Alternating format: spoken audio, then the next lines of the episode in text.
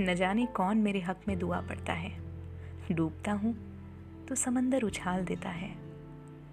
एक बात बताइए, अगर हम अपनी लाइफ के आखिरी दिनों में जी रहे हैं, और अगर ये बात सच है तो क्या हम ऐसे ही जीते?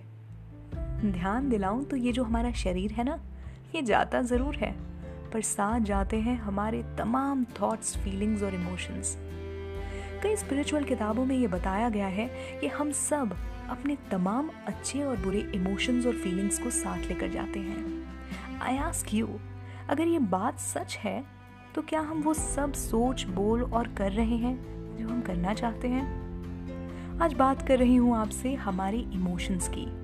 डियर लिसनर्स क्या आप भी कोरोना लॉकडाउन सरकार या सोसाइटी के लोगों पर अपने इमोशंस को हार्शली फेसबुक व्हाट्सएप और ट्विटर जैसे साइट्स पर शेयर करते हैं? अगर हाँ तो गौर फरमाइए।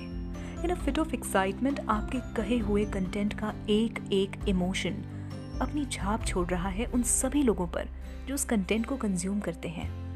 Remember what you give is what you get no exception आप कुछ भी शेयर करो serve as though you are spreading love and not hate बचपन में मेरी मम्मी ने एक बात सिखाई थी।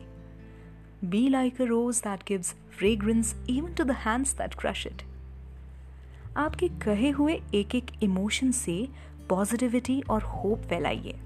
Be thankful for what you have instead of complaining all the time क्योंकि हमें ये जो सब कुछ मिला हुआ है ना, कई लोगों को उतना पाने के लिए भी कई कई सपने और बहुत सारी मेहनत लगती है। And lastly can I ask you for something क्या हम एक मैसेज दिन में अगले 21 दिनों तक शेयर कर सकते हैं जिससे स्प्रेड हो पॉजिटिविटी?